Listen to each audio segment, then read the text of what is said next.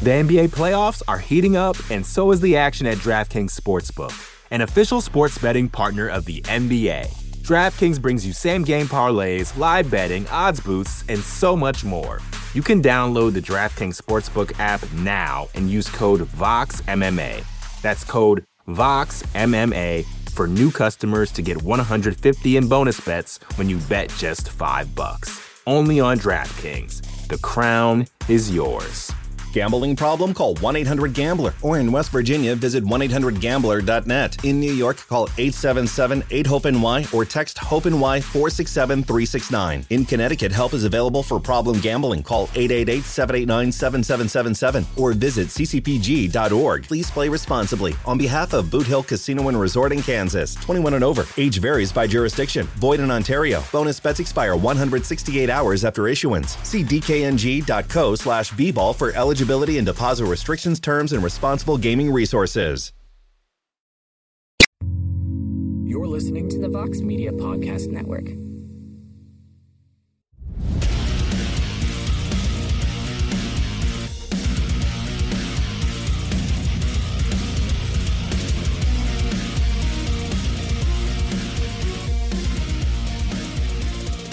Welcome back to another edition of the Fighter versus the Writer. I'm your host, as always, Damon Martin, we sit now. Uh, the show will come out on October 11th. We are now uh, less than two weeks away from one of the biggest fight cards of the entire year. UFC 280 is upon us. We are going to be, uh, man, talk about a card. UFC 280 is incredibly stacked, of course, led by the title fight at the top Islam Makhachev against Charles Oliveira, uh, Beneil Dariush, Mateusz Gamrot. Uh, we got uh, Belal Muhammad taking on Sean Brady.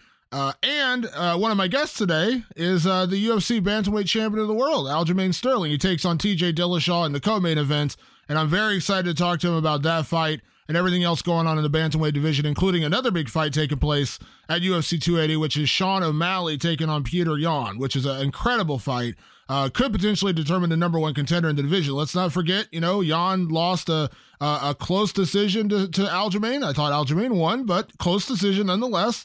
And now he's getting, uh, you know, potential superstar in Sean O'Malley. Big opportunity for Sean O'Malley. If Sean O'Malley can win, I think it's going to be hard to deny him title shot opportunities. And for Peter Yan, this is a chance for him to get a win over a high profile guy, a guy that everyone is kind of pegged as the next big thing. Uh, this is his chance to prove it. So it's a really incredible matchup. So we're going to be talking to Aljamain Sterling here in just a few moments. Also on the show today, it's a brief interview, so I apologize. It's not the lengthiest of interviews, but I am also going to speak a little bit later to Jake Paul. Of course, Jake Paul on October 29th takes on the legend, the UFC legend, uh, Anderson Silva. October 29th, one week after UFC 280. Sorry about back to back weeks of, uh, of great fights and big main events. Uh, Jake Paul, of course, uh, is kind of the talk of the town, uh, you know, whenever he fights. And now he's taking on by far his toughest opponent to date, a fight that a lot of people thought he wouldn't take. A lot of people said he'll never fight Anderson Silva. That's too tough of a fight.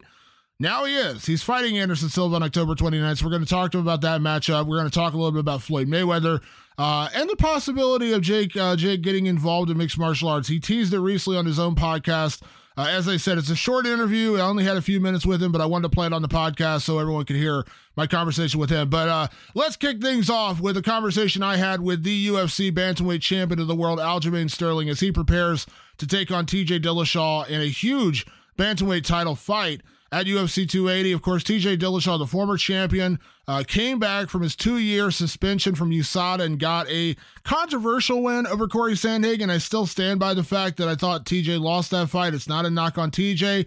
Uh, really, it's a compliment to Corey. I thought Corey didn't have to get get that win. Uh, close fight. There were close moments, but I thought you know if you're if you're scoring the fight, I had a hard time seeing how you scored for TJ. But it is what it is. TJ got the win. Uh, unfortunately, had another knee injury, so it forced him back out of action for another year. He had to wait on the sidelines. He's coming back now, and he's getting the title shot against TJ. Excuse me, against Aljamain Sterling. And listen, say what you will about TJ. You can say what you will about his, uh, you know, the the allegations of, of drug use, things like that. Beyond the one time he got popped for EPO. Reality is, he is one of the greatest bantamweight champions in UFC history. It's a legacy kind of fight, and that's what Aljamain's getting in this one. Uh, even though we can argue all day about whether or not he deserved it. So Let's talk right now to the man who will defend his bantamweight title at UFC 280 in Abu Dhabi. This is Aljamain Sterling. He is the UFC Bantamweight Champion of the world, and it is always my pleasure to catch up with the great Aljamain Sterling. Aljo, how are you? I'm doing great. It's a beautiful Tuesday morning, getting ready for training in a little bit, and uh, just another day in the training camp. Yeah, absolutely. Well, I appreciate you taking the time and how busy you are with everything going on. Of course, the fight coming up in a matter of weeks. Um, training looks like it's going well, staying busy. Uh, I know this has kind of been the one on your radar for a while. So, how excited are you to just get back in there and defend your title again? I'm really excited. I was hoping for that September card, but um, it didn't work out. So they pushed it, and here we are getting ready for Abu Dhabi. Just a couple weeks left, and oops, Oh, You're still. I still got you. I still got you. Oh, okay. I thought I thought it didn't get anything. no, I got you. I got you. Yeah, so we're just a couple weeks away now from Abu Dhabi UFC 280, and I'm super excited for the opportunity to fight a guy like TJ Dillashaw. Um, he's he's been a guy that a lot of people know from way back in the days, being on the Ultimate Fighter and getting knocked out by Dodson, and running all the way back to a title title run. So um, it's going to be a good opportunity to kind of to mix it up with a guy like that who's got a long history in the company and what great way to surpass him in the winning column by beating the guy that I'm Absolutely. tied with. Absolutely, absolutely. I, real quick, I do want to ask because I know we heard about that September date. Now it's October in Abu Dhabi. Now, don't get me wrong, this Abu Dhabi card is stacked. It's an incredible card, but you also have to travel halfway around the world to do it. Now, I know you've done it before. Uh, you know, you've traveled for fights before, but I've never talked to anyone. Well, maybe one or two people who are like, "Oh yeah, I'm really excited to travel." You know, 19 hours to get to my fight. Uh, was there any like? Was there any like? Oh man, like I got to do that. Was there any of that for you, or you just kind of like roll with the punches? I, I kind of rolled with it. I but I also had a feeling that it might happen, um, just based on the way everything was, I guess, shaking out.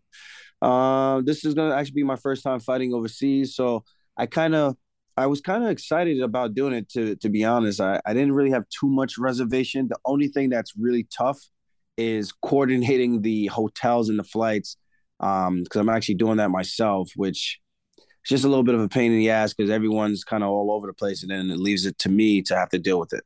Yeah, yeah, I can totally understand. That's like a that's a whole other headache you don't need to deal with when you're you know literally getting ready to defend your title. Yeah, yeah. So it's it's a little bit of brain work. Um, just trying to coordinate with friends, family, uh, corners. It, be, it can become a little bit of work, but um, I, I think we got everything should be done this week. It seems like. Yeah.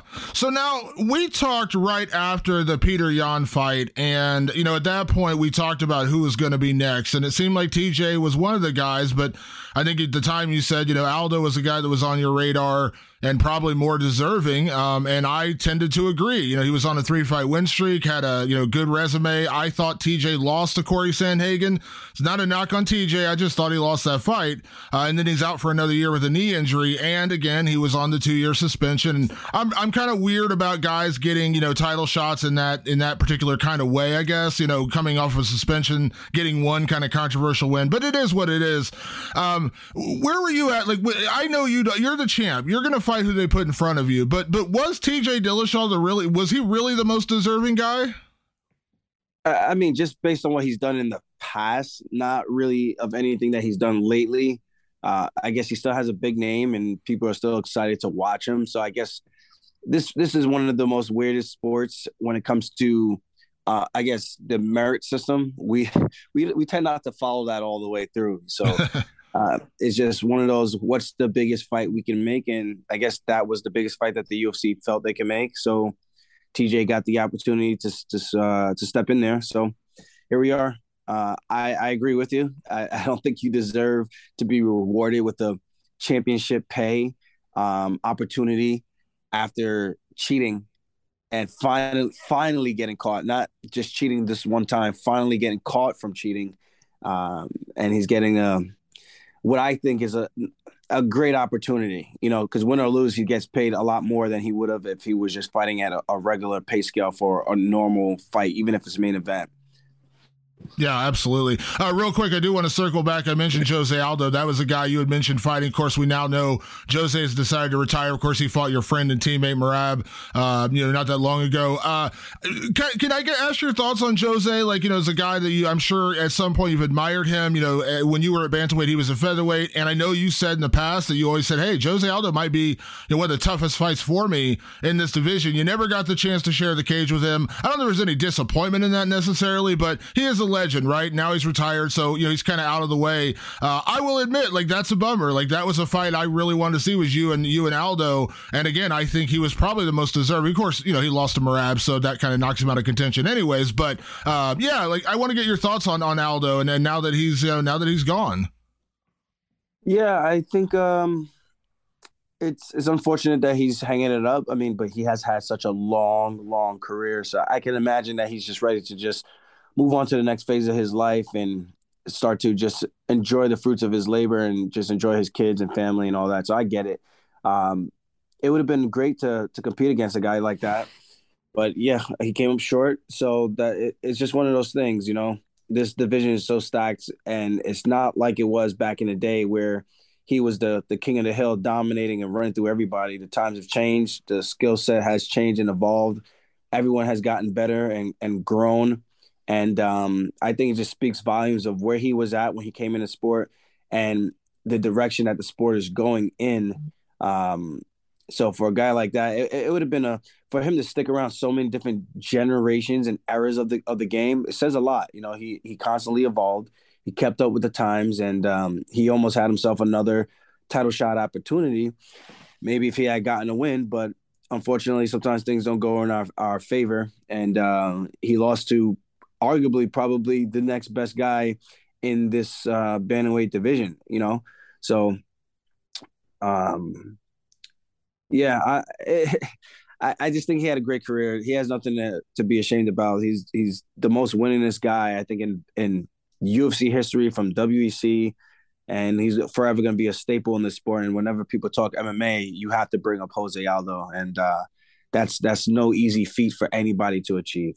Absolutely, absolutely. You mentioned something there, uh, Aljo. I was going to bring it up anyways. You know, uh, I know when Merab was getting ready for his fight with Jose, you know, somebody asked him once again, you know, what about Aljo? What about Aljo? And he said, stop asking me this question. We're not going to fight. We're never going to fight. We're best friends. We're close. I wouldn't be here without Aljo.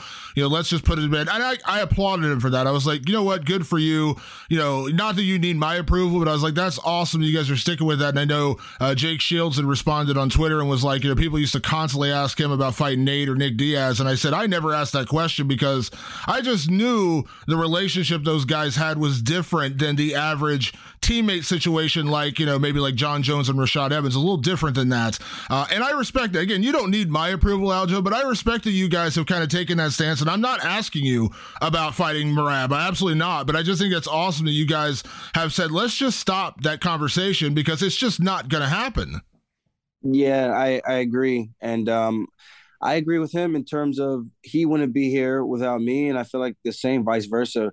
Uh, to have a guy like that who you can train with and lean on and and uh, who's super reliable when it comes to giving the extra workouts and just being super selfless in a very selfish sport. It's uh it's nice to have. And I think that's what makes us so close because anything I need, he's there. Anything he needs from me, I'm there. Even when I'm banged up, you know, I'm still I'm still letting the guy beat up on me so that he can get the work in that he needs. And um, I think this goes to show you how how well respected we both feel in terms of both of our skill sets. And again, you can't have you won't you won't have Aljamain Sterling here without a training partner like Merab, and I don't think you have Merab without the training partner like myself. Um, so I help him with his training camps. He helps me. We we go over tape. We bounce ideas off of each other. Uh, we both moved to the same block in Las Vegas. You know, so people say, "Oh, but people can say whatever they want." You obviously never had any real friends, you know. So I think that's pretty much what it comes down to. Yeah, you said it earlier, and I know it's such a cheesy thing to say, the whole iron sharpens iron thing. But in your opinion, are you training every day with the other best bantamweight in the sport? I don't think that's a stretch to say that. Yeah, pretty much. I mean, right now I'm getting specific looks for the striking department while I'm out here in Vegas, and then when we go back to New York, um, Merab will jump into the sparring session. So it's just about coordinating and using the the the the tools that you can while you have the opportunity to use it. And fortunately for, me, we have a lot of guys out here in Vegas that are happily willing to jump in the sparring sessions and things like that to help drill with me or to give me the sparring rounds and can give me that TJ's kind of a look, um, the switch stancing, showing me the head kicks and things like that, um, and even a little bit of grappling as well. So it, it's been cool. So I'm just using the tools while I can, and then when we go back to New York, uh, most of the training will be with Dennis and Merab. Uh, so that's that's the way we have things right now. Maybe we could get a couple more guys in there just to polish off training camp. And I'm just trying to be as methodical as I can, leave no stones unturned, and give myself the best opportunity to win without needing to stick anything up my ass. you you mentioned it there, and I know that there's going to be this big narrative leading into the fight, and you've talked about. It. I know TJ's responded about the cheating thing, and and listen, we all know. I mean, listen, the guy confessed to it. He did it. Uh, he got busted. He got his title. You know, he he, he got his title taken away. He got two years out. All those kind of things, but know, I'm a big believer in once you get busted, you're always going to have that asterisk next to your name. Like you can't ever outlive that because you have cheated. And that's just the reality of it. And EPO is one of the worst things you can do because it's so hard to catch and, you know, it can affect you in so many different ways. Was there, I mean, again, you're a champion, so you're going to take the fights that were, are presented in front of you. But was there, was there even a slight hesitation? Like, I don't really want to fight this guy because there are questions. We can't deny there are questions. There are teammates who have accused him of cheating long before he got busted. Uh, and now we know he got busted. He was out for two years. Now, I don't know if he's still cheating, but you can't help but ask that question. Yeah, for sure. Um, I want to say that I was, I, I want to say I had reservations for fighting him, but I, I do have reservations for if he's going to come, if, he, if he's going to show up clean. Um, I already made peace with it that I'm going to be fighting a guy that's more than likely. I would say if there's a, an uh, and like an odds, I would say about 90% that this guy's finding another way to cheat, even if it's some type of microdosing nonsense or however that stuff works. Uh, he's willing to put more time into that than it is to just do things the right way. So I already made peace with that, that there's an op- a, a chance that I'm going to be fighting a guy who's going to be souped up. And I think a lot of guys I've fought in the past have been on some shit anyway. So this isn't going to be any different. Um, the only thing that worries me is that I have to make sure my cardio is going to be more than extraordinary just so that I can keep the pace because I, I just know that this guy is a little weasel that's gonna find any way to get an advantage. Uh, he can say whatever he wants, but he knows deep down inside how long he's been doing all that cheating for, and uh, his teammates outed him. And at the end of the day, it's just gonna be the better man is gonna win that day. And if he's got to be the better man by using the supplements and all this other stuff, that's that's on him. I, I know my my hands are clean, and at the end of the day, I'm going to bring the best version of myself, blue collared work ethic, and hopefully that's enough to get the job done. Yeah. Of course, you know, you you know, you know the physical advantages that somebody gets from cheating. I mean, we all know that, but I've always heard and one of the guys a couple of guys I've talked to about this say, you know, the weakness of using performance enhancing drugs comes down to a mental crutch. They can't mentally get over the lacking reality of, of a fight or lacking reality of the physical limitations going into a fight. You know, maybe they're not as good at cardio or maybe they're just not as strong. And so they use something to get them to that physical level. And they say, while it is physical, there's a mental crutch there. And and you never get beyond that. Do you believe that's part of with TJ? Like that now that he's done it, and we don't know, you know, with 100% absolute certainty how long he's done it, um, that there is a mental crutch there. And if you go out there and break that guy, you go out there and put your, you know, impose your will on that guy, you can break break him. I won't say easier, but like you know, you can see it in him because again, I've heard that a million times. Guys say it's a it's a mentally weak person who needs to cheat to get better physically. If that makes sense. Yeah, I, I agree. So I think there's some chink in the armor there, some room for me to expose some of his shortcomings, and um, I think mentally he's gonna have that in the back of his head. And I, I think it also does prove that you're a little bit of a mental midget. So if I can get in his head early on uh, I think he might self destruct and make it even easier of a night for me. Do you believe? And I know it doesn't really matter, Aljo, because you're the champ. I mean, you are, and and I know you you took so much you took so much burden from that first Yan fight unnecessarily, and, and absolutely none was your fault. But you came back and you beat Peter Yan you know, incredible performance. We talked about that, but it feels like there are people who are starting to believe in you more now. Now, there's guys like myself. I'm gonna pat myself on the back, Aljo. I've been an Aljo guy for years, and you know that, uh, going all the way back. So you know that. But there's a lot of other people who have become Aljo believers recently. I mean, even a guy like Corey Sandhagen. I talked to him before, and he said, "I'm picking Aljamain to beat TJ," and he broke it down and gave the reasons he believes you're to win. And I've heard that from other fighters. I've heard it from like it, again. I know it's not to be everybody, and you're never to be completely beloved. That's impossible possible in this sport. But do you feel like you have started to turn people around to where they are starting to believe in you? They are starting to see, hey, this guy is really damn good. Um, you know, I don't, I don't know because I don't really talk to too many guys and asking them their opinion because I really don't care at the end of the day because I know what I'm capable of doing and I know the work that I put in and that's enough for me. So if it's enough to to get the job done, it's going to be enough to get the job done. If it's not, it's not. You know, so whether or not people are finally coming around, that's to them. I, I don't really. I mean, I have noticed that the the what would I call it, the clown emoji gate. I guess that's changed a lot, but um, in terms of like my peers respecting me or whatever it is, I I really don't even tune in for that like at all. So um, I don't give it a thought. It's it, it's really like for me, it's just I like your opinion really does not matter. It's not going to change how hard I work.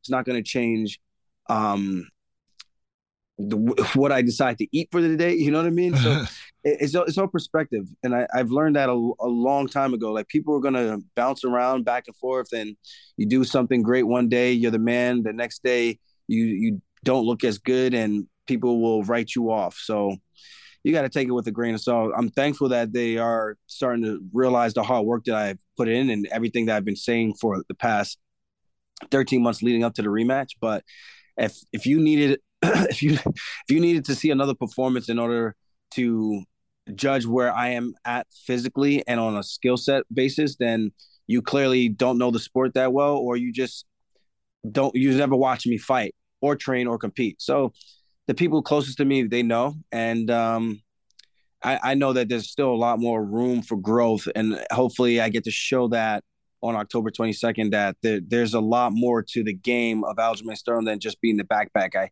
I got so much more up my sleeve that I can do, and it's just a a, a, a thing of just getting comfortable in there. And with all the injuries, it's kind of slowed me down a bit, but I'm very positive that this next one is going to just remind the world that yeah, the, all the stuff that this guy is saying is is more than true. And he's not just out here talking; he's out here walking the walk as well. Yeah. And I know with the Yan fight, the rematch, because the way the first fight ended, I don't want to say personal, but I know it meant a lot to go out there and have that kind of performance and just put a stamp on it. You know, you, you got legally need, you went out there and you went out and won the fight. It was an incredible performance. With TJ Dillashaw, is this one i won't say more personal but like does this mean I, I, guess every fight means more because it's the next fight but like where would you like is this as important even more important because of what tj has been in terms of like his legacy in the sport does cheating stuff we all know that like again there's a little bit of the you know uh, are you facing a guy who's like you know trying to come into 110% as opposed to 100% because maybe he's sticking a needle in his butt whatever the case may be like is is it more personal or is it more meaningful even in this fight just because of who tj is yeah, it's just because of who TJ is. Um, I think that's the only thing that makes this fight that great. Outside of that, I don't think he's the most deserving guy at this point of his career of what he's done. Um, but yeah, because of who TJ is, that's really the more exciting part for me. It's like even for for Merab, he stepped in the cage with Jose Aldo. That's like a that's like a dream up a dream matchup. You know, you one day you're watching this guy as a kid, you're growing up, and next thing you know, you're in the cage with him. And it's kind of the same thing for me. I've watched TJ since the beginning of his career in the UFC on the Ultimate Fighter. I got to see this guy's personality. I've got to meet him in person. I I know the type of guy he is, and the fact that after all these years, I'm finally getting an opportunity to compete against a guy like that. It shows me what I've done. It shows me that I've now become the guy, and um, the guy gets to take out the the old guy, you know. So it's just one of those young lions meets the the new lion. Um, wait, the young the young lion meets the old lion, and hopefully the the young buck gets to take out the the old head and show him that there's a new king in town. Yeah, I love it. Uh, real quick, Aljo, before I get you out here, you know, we've known for years, everyone always said the lightweight division is the deepest division in the sport. And I always argued it's lightweight and welterweight. I always thought welterweight was incredibly deep, never got the respect it deserves, and has always been a really, you know, great weight class. Of course, for years, George St. Pierre ruled, so it was harder to look at the other guys in the division. Of course, Kamaru Usman was kind of the same way until just recently. But I think bantamweight – you know, bantamweight may now be the best division in sport, if I'm being honest. When you look top to bottom, the prospects, the top guys in the world, yourself being champion, all those kind of things, I really do believe bantamweight be, may be the best. So, can I ask your opinion? A couple other big fights in your division coming up. Of course, one on your card, Peter Yan and Sean O'Malley, kind of came out of left field. No one really saw that one coming. Uh, you know, Peter, I actually thought it was going to be Peter and Merab. I thought that's the fight they were going to try to book. Ended up being Peter and uh, and O'Malley. Uh, again, potential you know title contender fight depending on how things play out. Can I ask your opinion? on that one? Were you were you surprised to see that match? I was surprised, but honestly, it's it's a kind of a win win for O'Malley. I know he said he's not looking at it like that, but it's a great opportunity stylistically. And I, I think in a three round fight, his chances of winning go up astronomically. I mean, Yan starts slow. He if he gets over aggressive like he did against me in that first round and just gets picked apart from the outside, um, and banks on trying to catch you later on, uh, I think that's going to be an ill-advised mistake because O'Malley's good. He's got great footwork. I think he has all the, the tools needed to win. The only question mark I have for him is the toughness. Um, when Yan actually touches him up a bit and keeps chipping away, will he wilt or will he stay there and compete? You know, so that's that's my only reservation with that matchup. I, I just have no idea how he's going to fair when he gets some opposition pushed back at him. We saw it with Chito Vera. He kind of folded. Um, he had a little adversity. I mean, no, it's hard for anyone to fight with a drop foot like that, but uh, I think the way he kind of folded was just very telling of where he's at. But of course, that was a couple years ago. I think he's grown. Um, so it's going to be interesting to see where he's at. And I, I try to approach this from a cerebral standpoint as best as I can um, and try to go into the minds of these guys. You know, I've been in there with Piotr. I know he's going to be there for the entire 15 minutes in your face, um, looking to touch O'Malley up to the body and chop chop down his legs until he can get to take out his head, take off his head. Um, O'Malley is one of those guys who uses a lot of footwork, a lot of finesse, tries to use a lot of feints, touch you up from the outside. He has some tough time with Pedro in that first round. So it just really makes me wonder how well he's going to be able to do with that style when he actually has someone that can mix it up with him and it's not going to be a human punching bag. And um, I, I, don't know which way that fight's going to go, but if I had to pick, I, am going with Yan. I just think he's a little bit more experienced and um, he's going to know how to make those adjustments because he has to. He's had he's had to have made them before on the biggest stage, which were title fights and five round fights. Yeah, and I know you've said in the past, you know, you may see Yan again down the road. That may that fight may happen again. But I'm not gonna lie to you, Aljo. You and O'Malley would be a huge fight. I think the UFC knows that. They know that's part of the reason why. I'm sure that's why they put the fight on the same card because they want to try. You know, if O'Malley wins, they got a star there, and you and O'Malley would be a massive pay per view. Let's not lie to ourselves. Oh yeah, hundred percent. I mean, if O'Malley wins, I take out TJ. Um, I'm extremely happy with taking on that match. Um, so whichever happens, I'm going to be excited for either opportunity. Uh, obviously, if it's Yan, I'm not going to be so excited. I'm like, we we've seen each other twice already for damn near ten rounds. I think I think we're good on this one um, for a little bit longer at least. So, uh, yeah, we'll see. We'll see. Um, I like pay per view. I like money. so yeah. hopefully, I keep the belt, and uh, hopefully, I get to make a lot of it in the next few fights, and before I move up to 145 and let Merab just keep wreaking havoc on this division. Yeah, is that inevitable? Is the move to 145? You feel that is inevitable? I, I, I do think so. I think it's just getting harder for me to make this weight. Like even for me to stay consistently under 160 in a training camp is really really hard. I got to really dial it in these next two weeks and start waking up at 155 because that's the next stage. And then I got the next stage of waking up around 152, 150. So it it, it kind of takes away from my training, and I do think it does affect my cardio a bit when I do get there on fight night. But I, that's why I just try to go as hard as I can in the room, so I'm as prepared as I possibly can be, and hopefully that's enough. So even with the drop off, I can still make up for it um, just with the tough, with mental toughness kind of thing. Yeah. Would you like though before you do that though? would you like to take out a couple more guys? Like take out TJ Henry Cejudo's another guy coming back. I know that's a guy you've always said you would fight. He's one of the only guys who's ever been bantamweight champion, of course, as well. I think Dominick Cruz is out of the running now because, of course, he just lost to Chito. So I'm kind of like running down like the big championship level fights you could get. So maybe take out TJ, take out. Cejudo, and then maybe at that point, you know, maybe you'll start looking at 145. Is that a couple more fights? Is that kind of what you're thinking? Like at 135? Is that kind of the idea? Yeah, you know, there's history here for me right now, and if I could run up the score and make it very, very hard to for anyone to catch my record, that would be really, really nice. Um, that's that's kind of where I'm at with my mentality at 135. I just want to win as much as I can, set records, and keep my name in the history books for as long as I possibly can because the sport's constantly evolving. I mean, we got a kid who's 17 years old making their debut tonight on the Dana White Contender Series, and the kid is pretty damn good. Uh, so that's kind of the way I look at things. So I'm just trying to, uh, eh, like, what else? What else am I doing this for? Is obviously to make money, but you know, to be remembered in history as one of the best guys ever at bantamweight, and to have people be able to study me for years to come, decades to come. That's that's the new motivation for me. Yeah, well, there's a great couple legacy fights out there for you. You know what I mean? I love it because you got this one. O'Malley may not be legacy necessarily, but a massive pay per view, get you a huge payday. Cejudo would be a big one. So again, a couple good matchups out there, and then again, you can go up and hold on to that title long enough to go up and become champ, champ, and then you know, then then you give it up and let Merab go for it. That's my not that you need my advice, but like I think that's how it should go.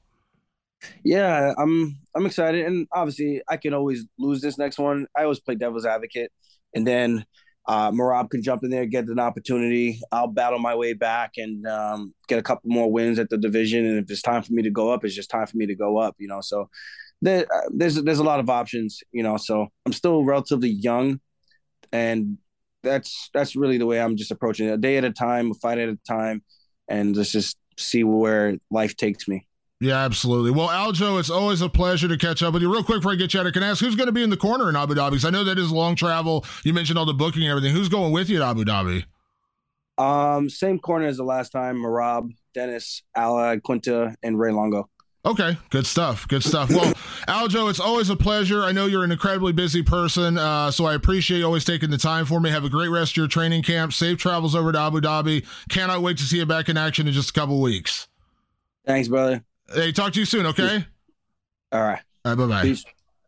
The NBA playoffs are heating up, and so is the action at DraftKings Sportsbook, an official sports betting partner of the NBA. DraftKings brings you same game parlays, live betting, odds boosts, and so much more. Don't miss out as the NBA postseason winds down. And new customers to DraftKings can bet 5 bucks to get 150 in bonus bets instantly. You can download the DraftKings Sportsbook app now and use code VOXMMA. That's code VOXMMA for new customers to get 150 in bonus bets when you bet just 5 bucks. Only on DraftKings. The crown is yours. Gambling problem? Call 1 800 Gambler. Or in West Virginia, visit 1 800 Gambler.net. In New York, call 877 8 HOPE NY or text HOPE NY 467 369. In Connecticut, help is available for problem gambling. Call 888 789 7777 or visit ccpg.org. Please play responsibly. On behalf of Boot Hill Casino and Resort in Kansas, 21 and over. Age varies by jurisdiction. Void in Ontario. Bonus bets expire 168 hours after issuance. See dkng.co slash bball for eligibility eligibility and deposit restrictions, terms, and responsible gaming resources. A big thank you, of course, to Aljamain Sterling, the Funk Master, for coming on the show.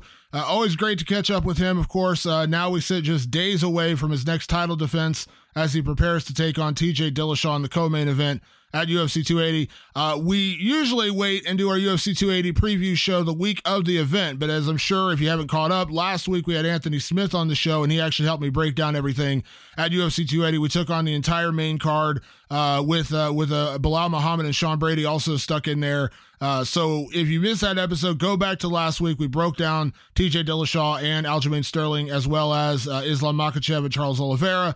Sean Brady, Belal Muhammad, Petr Yan, Sean O'Malley, Uh, so yeah, Mateusz Gamrot, Beneil Dariush. So go back and listen to last week's episode. I figure get the jump on everybody else. There's gonna be a million preview shows out there talking about UFC 280. Let's kind of jump ahead of people and talk about it last week. So uh, it was great to catch up with Anthony Smith on that last week. This week, of course, talking to the champ. Aljamain Sterling. Right now, as I mentioned at the top of the show, it's not the longest interview in the world. I had a very brief window of time to talk to Jake Paul. He was in the middle of a kind of a media crazy day, uh, getting ready for his fight with uh, with Anderson Silva got a call saying, "Hey, Jake's gonna have a little bit of time for you." Uh, in the afternoon, I jumped on and I got it. So it's a short interview, but I still want to put it on here because uh, you know it's always good to hear from the fighters and actually hear their voices versus just just reading the words on the page uh, on MMAfighting.com, best website in the world. So uh, let's talk to Jake Paul about Anderson Silva, about Floyd Mayweather, and about his future aspirations, potentially getting involved in mixed martial arts, maybe beyond what he actually might do in the cage. See what I'm talking about? Hear what Jake Paul has to say about it. Jake, I appreciate the time as always. Thank you for doing this. I know you're incredibly busy. Fight coming up around the corner. I know it's such a generic question, but let me ask it anyways. How is everything getting prepared for what is the biggest challenge of your entire career with Anderson Silva? It's good, man. You know, I this is just my lifestyle now. it's just boxing, nonstop training.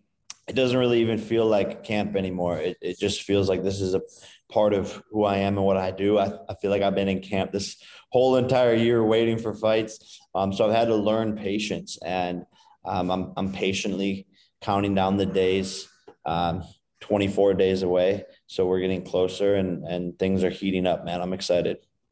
You know, you when you fought, you know, Ben Askren, you know, you were favored, but I know you took it seriously. When you fought Tyron Woodley twice, you know, you were favored, but you took it very seriously. This is the first time you've been an underdog. Is it a different feeling? Is it a different motivation? Kind of excited that, you know, now this time, you know, people are actually maybe picking against you a little bit and, and, and saying this guy's going to beat you and all this. Like, is it a different feeling? I love it. I love it. Uh, you know, it's definitely more motivating.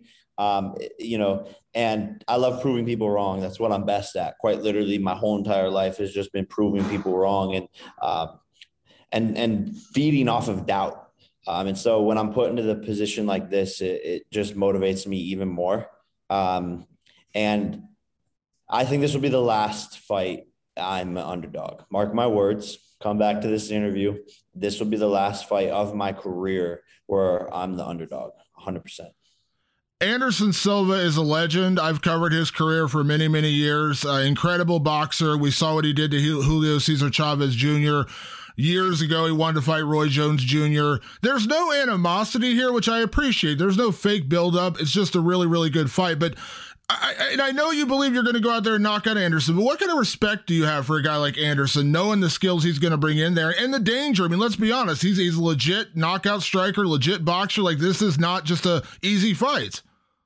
Yeah, you can't mess around with one of the greatest strikers, if not the greatest striker in combat sports history. His hands are, you know, more experienced uh, by far than anyone I've ever been in there with um, combined. Um, you know, so this is not a joke. I don't take him lightly. He has knockout power. He beat a former world champion, like you said, and um, you know, knowing the risk and being okay with it is is what I'm doing with this fight, and I'm letting it motivate me versus letting it scare me. Um, and even my brother was like, "Hey, are you sure you're ready for this?" And uh, the answer to him was yes. I, I know what I'm capable of um, I will have to fight a perfect fight. And, and that is not an easy thing to do. But if I can go in there, fight a perfect fight, fight, stick to the game plan, um, I believe my power will come out on top and I will be able to catch him and knock him out. Jake, so much of your the build up to your fights has been I was at your fight in Cleveland. It was so much fun. We know there was real animosity there with Woodley. Obviously, you and Tyron have kind of squashed the beef. He was on your podcast recently, but you know, it was fun. You had that build up, you had that kind of personality. But this time around, a lot of respect. You know, no, there's no fake build up, no fake beef. You know, Anderson, incredibly nice guy. Is it a different feeling? Have you been able to change your demeanor in terms of getting ready for a guy like this who is just about respect? It's just about the challenge. There's no bad blood, there's no animosity. So it's a little different than what you dealt with with Askren and, and particularly Woodley. Even Nate Robinson was talking trash. Yeah, no, this is definitely a change of pace, but it's kind of refreshing. Um, and I, I, don't mind it at all. I have a ton of respect for for Anderson. Uh, obviously, he he was my idol growing up. Took a picture with them, first celebrity I ever met. So it's kind of crazy that uh, we're here today. Um, you couldn't really write this in a movie. Uh, so it's refreshing, and I like I like how things are going, and I think it's almost more entertaining. You know, even our press conference was just it was just so outlandish and and, and so different. Um, so I try not to read too much into it though. Uh, I think a lot of people are like, "Oh, is he trying to play mind games with you and be nice?" And like, no, you know, we're fighters at the end of the day. Um, and when the bell rings and you get punched in the face, all that friendly shit goes out the window. Yeah. Jake, we know that at the end of the day, combat sports in general, this is prize fighting. You are out there to win a prize, to make money and provide for your family and do all those kind of things. And if you went from Anderson Silva and you immediately jumped in the ring with KSI and got paid a huge payday to do it, I'd say good for you. I don't care. Good for you. Go out and make that money. But I know your goals in this sport go beyond those kind of influencer fights, so to speak. That's why you fought Ben Askren. That's why you fought Tyron Woodley twice. That's why you're fighting Anderson Silva knowing what Anderson Silva brings into this fight and everything goes well on October 29th, do you feel like that this is kind of like the graduation fight? Like there's no going back from here. There's no more. I know like the KSI fight was one you talked about, but KSI has openly said like he's not ready for you. So at this point, like Floyd Mayweather's one you mentioned. Like that's really fun. Obviously, there's other pro boxers. You tried to fight Tommy Fury. You tried to fight Hasim Rahman. Both those guys backed out. Not your fault. But do you feel like beating Anderson Silva? That's it. Like there's no going back from here. Yeah, no, this opens the floodgates uh, to a lot of competition, a lot of call outs, a lot bigger fights. So it's, it's exciting. Um, however, you know, if someone's talking shit at the end of the day and, and I can step in there um, and knock them out and make a ton of money, uh, like you said, it's prize fighting. So if KSI wants to volunteer for, for his own death, then, uh, you know, I'm not going to be the one to tell him no. Um, but my level of opposition will just continue to raise. And that's what i've done uh, you know throughout my career is each fight it gets harder and harder and harder and harder. And i encounter a new test. And that's what i have to do. No one's going to tune into my fights if i'm fighting someone that they think i'm just going to beat. I don't want to yeah. put on fights like that. I you know and you saw ksi do it. He fought two guys and one. It was the cheesiest stupidest thing. It, it, was such a waste of everyone's time and money. And I, I have a responsibility to my fans to put on really big fights that are wars with really good matchups. And that's what I'm going to continue to do. Do you believe in your heart of hearts that a guy like Floyd Mayweather would actually fight you? Because Floyd, listen, I'm not, again, I'm not going to fault him for making money to fight, you know, guys that are completely overmatched and probably shouldn't be in there with him. Listen, you fought Deji early early in your career you knocked him out and credit to him coming back and getting a win in his last fight. But i mean come on let's be honest. This is not a this is a win-win situation for floyd. He's going to make money and and the danger is not really that inherent. It's different with you because you've become a legitimate boxer. In your heart of hearts do you believe he'd ever actually take that fight? I think he would if it was an exhibition for sure. Um, the thing is, is that I want it to be a real pro bout and take his undefeated record which I don't think he'll risk. But I think that just makes the fight three times as big, three times um, as hype. So that's what I'm aiming for. But I definitely think there's a fight for us in the future, um, whether it's exhibition or not. Uh, you know, we'll figure that. Excuse me, we'll figure that part out. Yeah. Last question for you, Jake. You mentioned on your podcast that you have something coming in MMA. Of course, I'm the MMA guy here asking this question. You said you have something coming in MMA. Now, we know you've talked about this before, so here's what I'm going to ask you. You talked about, you know, also fighting. When you say also fighting, is there any chance, and I've heard rumors, please feel free to shoot me down if I'm wrong here. Is there a chance that Jake Paul becomes an owner or a part owner of a promotion? Hey man, all I'm gonna all I'm gonna say is this because I can't I can't say too much but this is what I'm going to do. That's all so I can I'm, give up right now. That's yeah, all the information I can give you. I just feel like I may not be wrong. Is all, all I'm saying, Jake. I feel like I may not be wrong on this one. Hey, uh, you're a smart guy, man. You're a smart guy. We all know that. We all love MMAfighting.com, bro. Shout out to you. You know, you're you're one of the people I follow most in the industry. So really love you and love uh, everything you you promote and talk about. So you're a smart guy, bro. You know what you're doing. well, Jake, I appreciate the time. Best of luck on October 29th. You know I'll be watching, and thank you for the time. I really appreciate it. All right. All right. Thank, thank you, you, Damon. Bye bye. A big thank you, of course, to Jake Paul. It is always a pleasure to catch up with him. Of course, October 29th, he takes on Anderson the Spider Silva in the main event on Showtime pay per view. Of course, the card also going to feature former UFC fighter Uriah Hall, who's coming out of.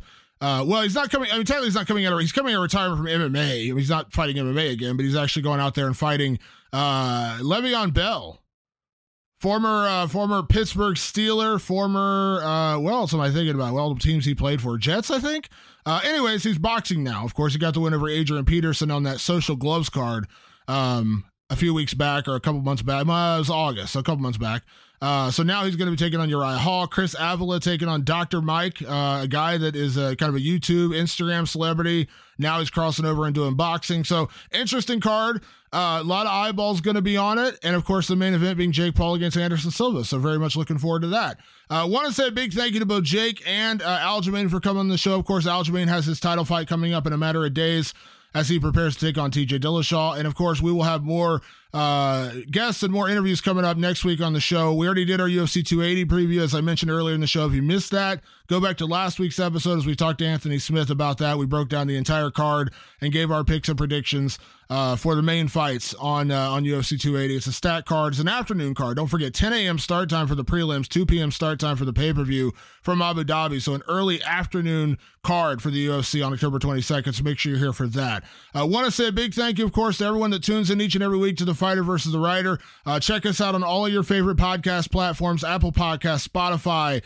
Uh, and of course, you can always find us over on MMAfighting.com. Thanks so much for tuning in. We'll see you next week.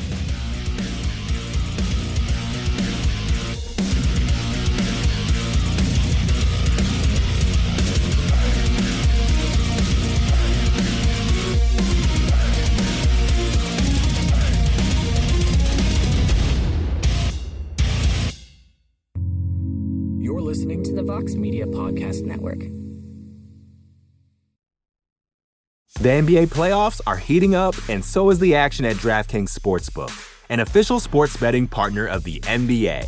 DraftKings brings you same game parlays, live betting, odds boosts, and so much more. You can download the DraftKings Sportsbook app now and use code VOXMMA. That's code VOXMMA for new customers to get 150 in bonus bets when you bet just 5 bucks. Only on DraftKings. The crown is yours. Gambling problem? Call 1 800 Gambler. Or in West Virginia, visit 1 800 Gambler.net. In New York, call 877 8 HOPE NY or text HOPE NY 467 369. In Connecticut, help is available for problem gambling. Call 888 789 7777 or visit ccpg.org. Please play responsibly. On behalf of Boot Hill Casino and Resort in Kansas, 21 and over. Age varies by jurisdiction. Void in Ontario. Bonus bets expire 168 hours after issuance. See dkng.co slash bball for eligibility eligibility and deposit restrictions, terms, and responsible gaming resources.